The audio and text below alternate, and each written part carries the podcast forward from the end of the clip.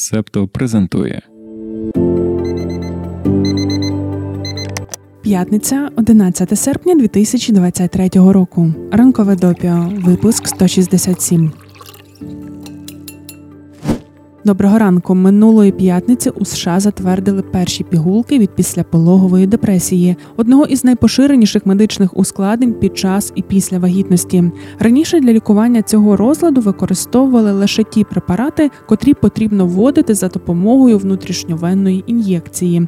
Близько однієї з восьми жінок відчуває післяпологову депресію. Серед її ознак пригнічений настрій або сильні перепади настрою, труднощі в спілкуванні з дитиною, віддалення від родини та друзів, непереборна втома або втрата енергії, зменшення інтересу і задоволення від занять, які раніше подобалися, почуття нікчемності, сорому, провини або неадекватності, знижена здатність чітко мислити, концентруватися або приймати рішення. У важких випадках післяпологова депресія призводить до деструктивних думок, наприклад, завдати шкоди собі або дитині. Схвалений препарат має назву Зуранолон. Він буде продаватися під торговою маркою Зурзуве, а його ефективність продемонструвало дослідження, в якому взяли участь пацієнтки з післяпологовою депресією. Результати тестів показали, що лікування призвело до швидкого та номінально значного покращення симптомів депресії порівняно з плацебо.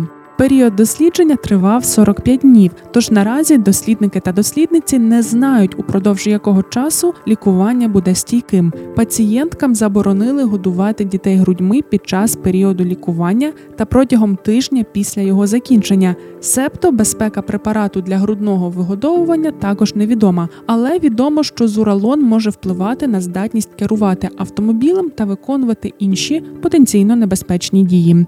Найбільш поширеними побічними ефектами є сонливість, запаморочення, діарея, втома, застуда та інфекція сечовивідних шляхів. Американське управління з продовольства і медикаментів FDA затвердило, що зуралон можна приймати один раз на добу протягом двох тижнів. Виробники ліків обіцяють, що пігулки надійдуть у продаж до кінця цього року. Про ціну наразі нічого не відомо. На початку тижня Washington Post, підсумовуючи візит монгольського прем'єр-міністра до Вашингтона, написали, що Монголія прагне вийти з тіні Китаю та Росії. Про Монголію ми ще не розповідали в допіо, оскільки упереджено думали, що ця держава перебуває у тісних російсько-китайських тенетах, і нічого цікавого чи важливого для нас там не відбувається. Проте ми помилялися, там є про що поговорити, зокрема про прагнення знайти третіх сусідів. Так, дійсно, Монголія є залежною від сусідніх Росії та Китаю. Держава, наприклад, утрималася під час голосування на Генеральній асамблеї ООН, яка засудила російське вторгнення в Україну минулого року. Така собі поведінка, знаєш, але спробуємо розібратися з причинами залежності. Розпочнемо традиційно з короткої інформаційної довідки. Монголія розташовується на сході Центральної Азії, не має виходу до моря і має лише двох сусідів Росію та Китай. Уявляєш, як пощастило. Власне, відсутність виходу до моря одна з причин цієї залежності. Для доступу на міжнародні ринки Монголія покладається на торговельні шляхи, які проходять через Росію та Китай.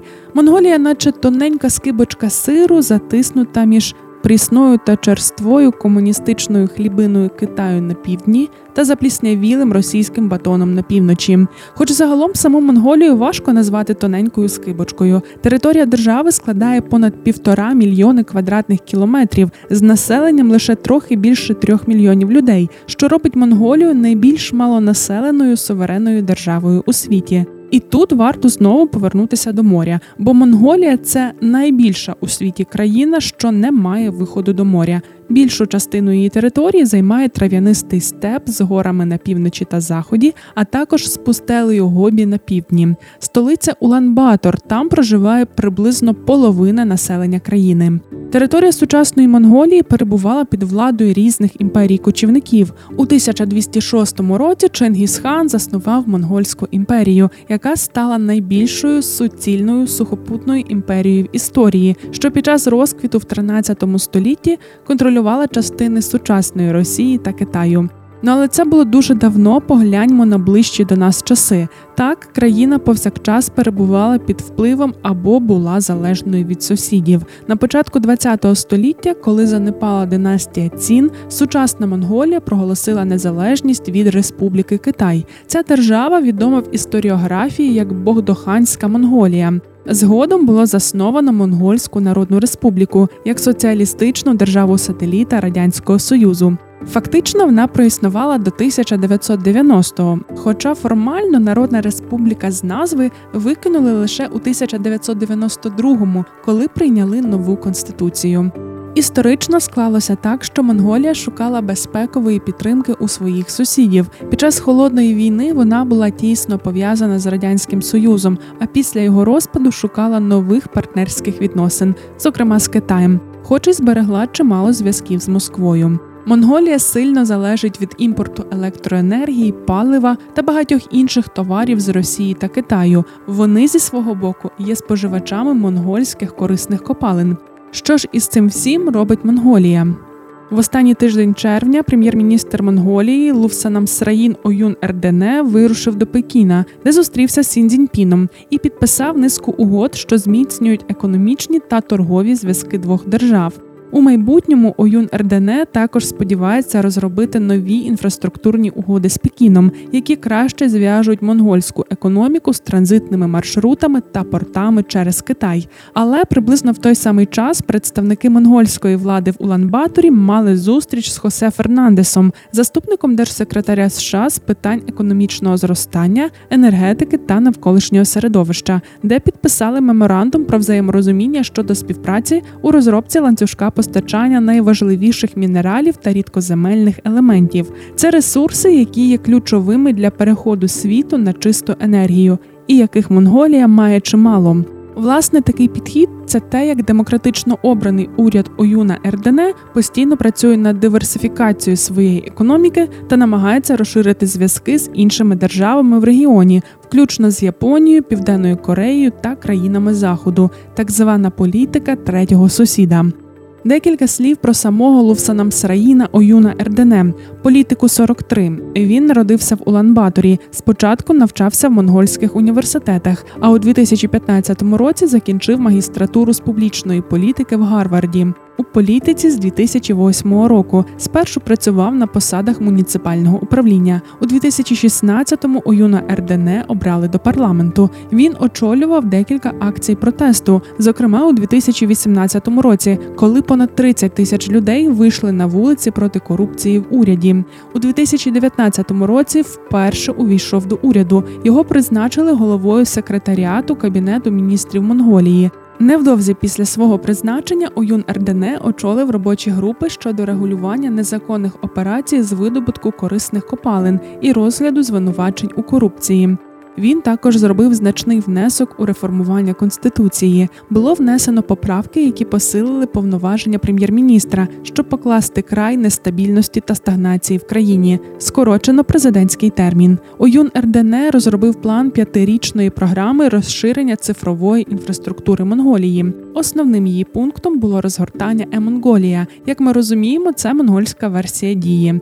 Прем'єр-міністром Лувсаном Сраїна Оюна Ердене призначили в січні 2021-го. Минулого тижня під час офіційного візиту до Вашингтона політик зустрівся з віцепрезиденткою Гарріс, держсекретарем Ентоні Блінкеном і міністром оборони Ллойдом Остіном. Там сторони обговорювали співпрацю щодо корисних копалин, зокрема міді, і підписали угоду про відкрите небо для цивільної авіації.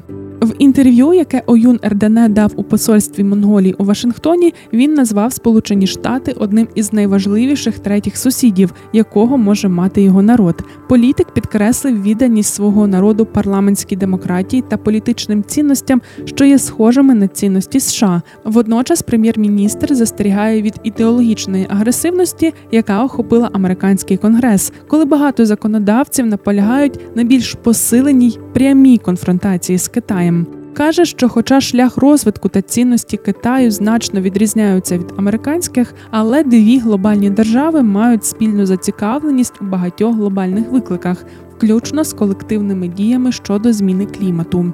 В тому інтерв'ю Оюн Ердене також підкреслив, що ні Росія, ні Китай не є загрозою для його країни. Цитуємо: ми маємо двох безпосередніх сусідів, і ми відрізняємося державною системою та деякими цінностями. Але ці два сусіди розуміють наш шлях розвитку, обраний народом Монголії, і вони поважають його. Хоча він відмінний від китайської та російської систем. Кінець цитати.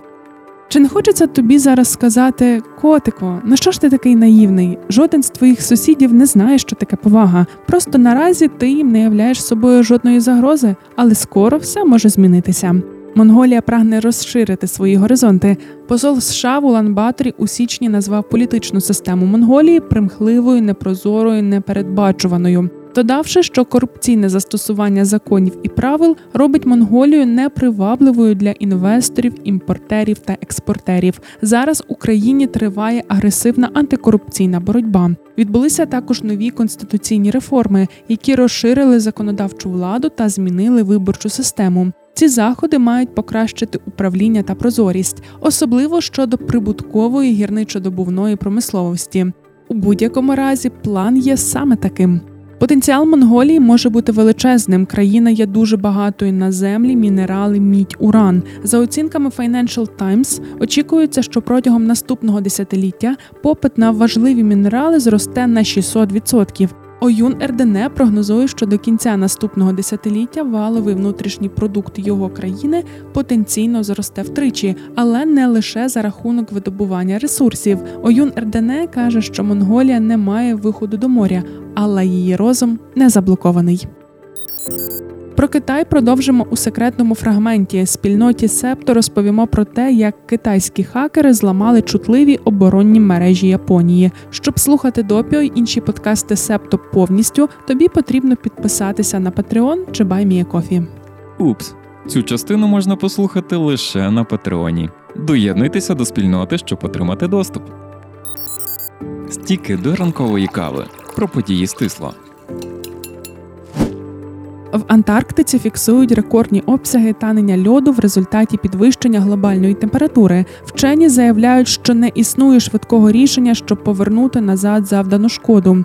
Згідно з дослідженням, яке опублікували у журналі Frontiers in Environmental Science, літній льодовий покрив континенту вперше з початку супутникового моніторингу в 1978-му у лютому цьогоріч впав до нового мінімуму.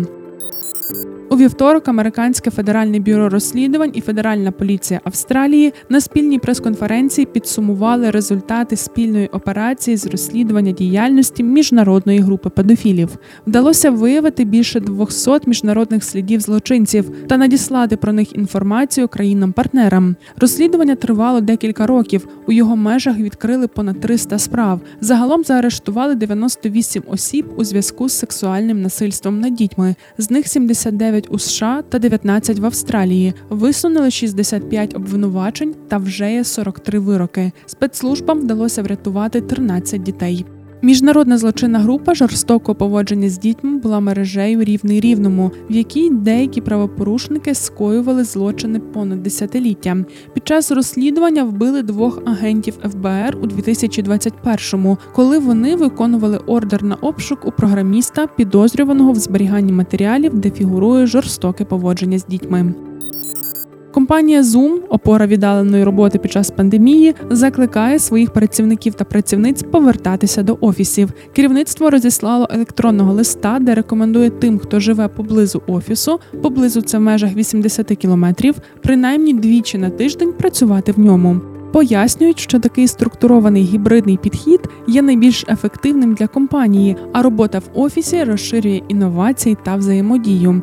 Ніколас Блум, професор економіки Стенфордського університету, який досліджує віддалену роботу, назвав рішення Zoom розумним. Адже компанія володіє великою кількістю офісних приміщень, обслуговування яких є доволі високовартісним, а поблизу них живе чимало працівників та працівниць.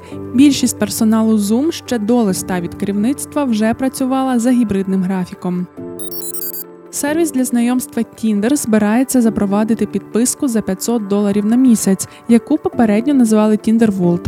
Обіцяють, що новий сервіс забезпечить ще більше задоволення та якісні мечі для ексклюзивних користувачів та користувачок. Такі оновлення, схоже, є частиною плану Tinder, щоб відновити прибуток. У четвертому кварталі 2022 року компанія опублікувала свій перший в історії квартальний спад. Опитування серед тих, хто користується сайтами знайомств, показують, що більшість шукає довгострокових стосунків. Сам Тіндер повідомляє, що довгострокові стосунки є метою номер один для компанії, і все ж ні Тіндер, ні інші компанії онлайн знайомств ніколи не оприлюднюють дані про те, скільки їхніх користувачів та користувачок насправді знаходять такі стосунки через платформи. Pew Research Center у 2022 році повідомив, що лише 10% тих, хто одружені або перебувають у тривалих стосунках, зустріли партнера чи партнерку через сайт знайомств або додаток.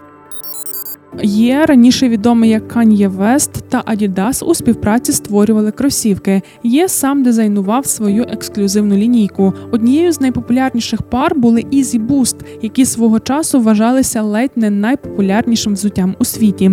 Аж раптом є остаточно поплавило. Антисемітське висловлювання, футболка з написом White Lives Matter на паризькому модному шоу власна сумнівна церква. Декілька брендів відразу розірвали співпрацю із знаменитістю. Але щодо Adidas, то є був упевнений, що ця компанія не розійдеться з ним, про що сказав публічно. Через кілька днів бренд оголосив, що також більше не працюватиме з Є, а крім того, припинить продаж і виробництво взуття Ізі. Усі кросівки почали поступово зникати з поличок, але Adidas все ще мала мільйони пар на складах. Постало питання, що з ними робити. Наразі відповіді немає, але ходять чутки, що зовсім скоро продаж відновлять. Adidas хоч і не буде підписувати нову угоду з Є, але зобов'язана віддавати артисту частину виручених за Ізі коштів. Це був 167-й випуск ранкового допіо. Його написала я, Дарина Заржицька, літературна редакторка Ангеліна Паращина, продюсер Антон Ткачук, дизайнер Марк Мостовий, Сашко Монастирський обирає матеріали для ранкового допіо. А Олег Левій займається промоцією у соціальних мережах. Почуємося. Ви прослухали подкаст Ранкове допіо. Шукайте септо в соцмережах, діліться враженнями та розповідайте іншим.